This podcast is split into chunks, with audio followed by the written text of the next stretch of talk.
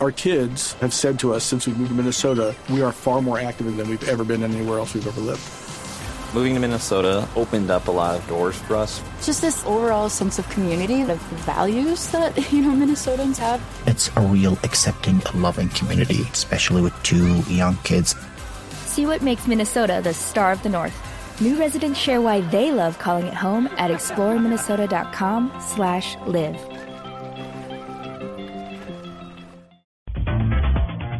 Bueno, digno de retweet, Diego, y esto si usted lo comparte conmigo, y no sé si Murcia, yo creo que Murcia también, es que Mario Bros llega al celular. Sí, qué maravilla. ¡Qué por fin. emoción! El típico juego de Mario Bros va a estar disponible en móviles. Entonces, desde su smartphone, usted va a poder jugar Mario Bros.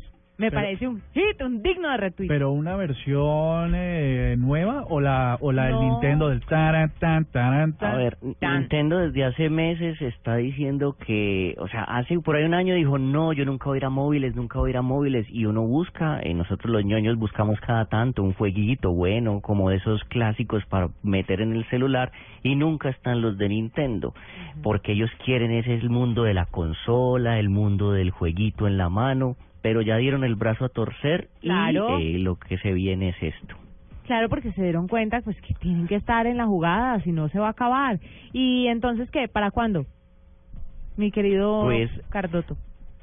Yo creo que eso es un plan de este año, porque para el 2016 creo que se espera y se viene nueva consola de Nintendo. Ese es mi digno de RT.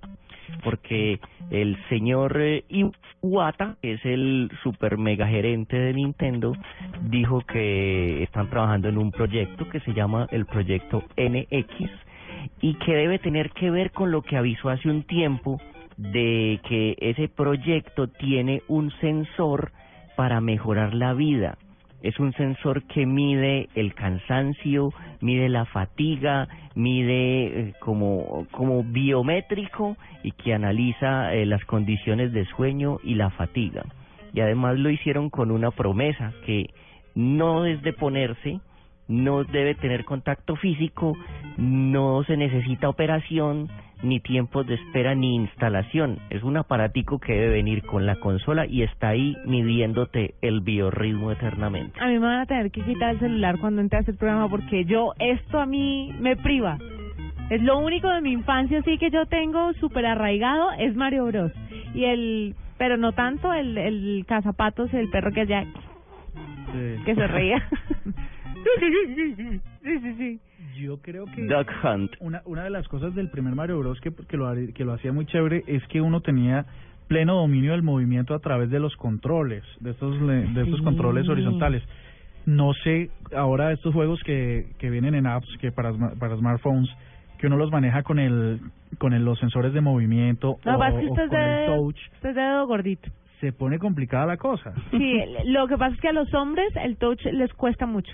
Sin duda. Les cuesta mucho más que las mujeres, me he dado cuenta. como decía el vicepresidente de esta casa radial esta tarde, la F es la G, la B es la N, la M es la L. El doctor Sí, sí, sí. Porque porque eh, va a tocar regalarle un teclado. tenemos los dedos los dedos muy gordos para esos teclados tan pequeños. Pero no es mi problema, entonces yo sí disfrutaré de mi Mario Bros. Ojalá salga pronto, muy Sí. pronto.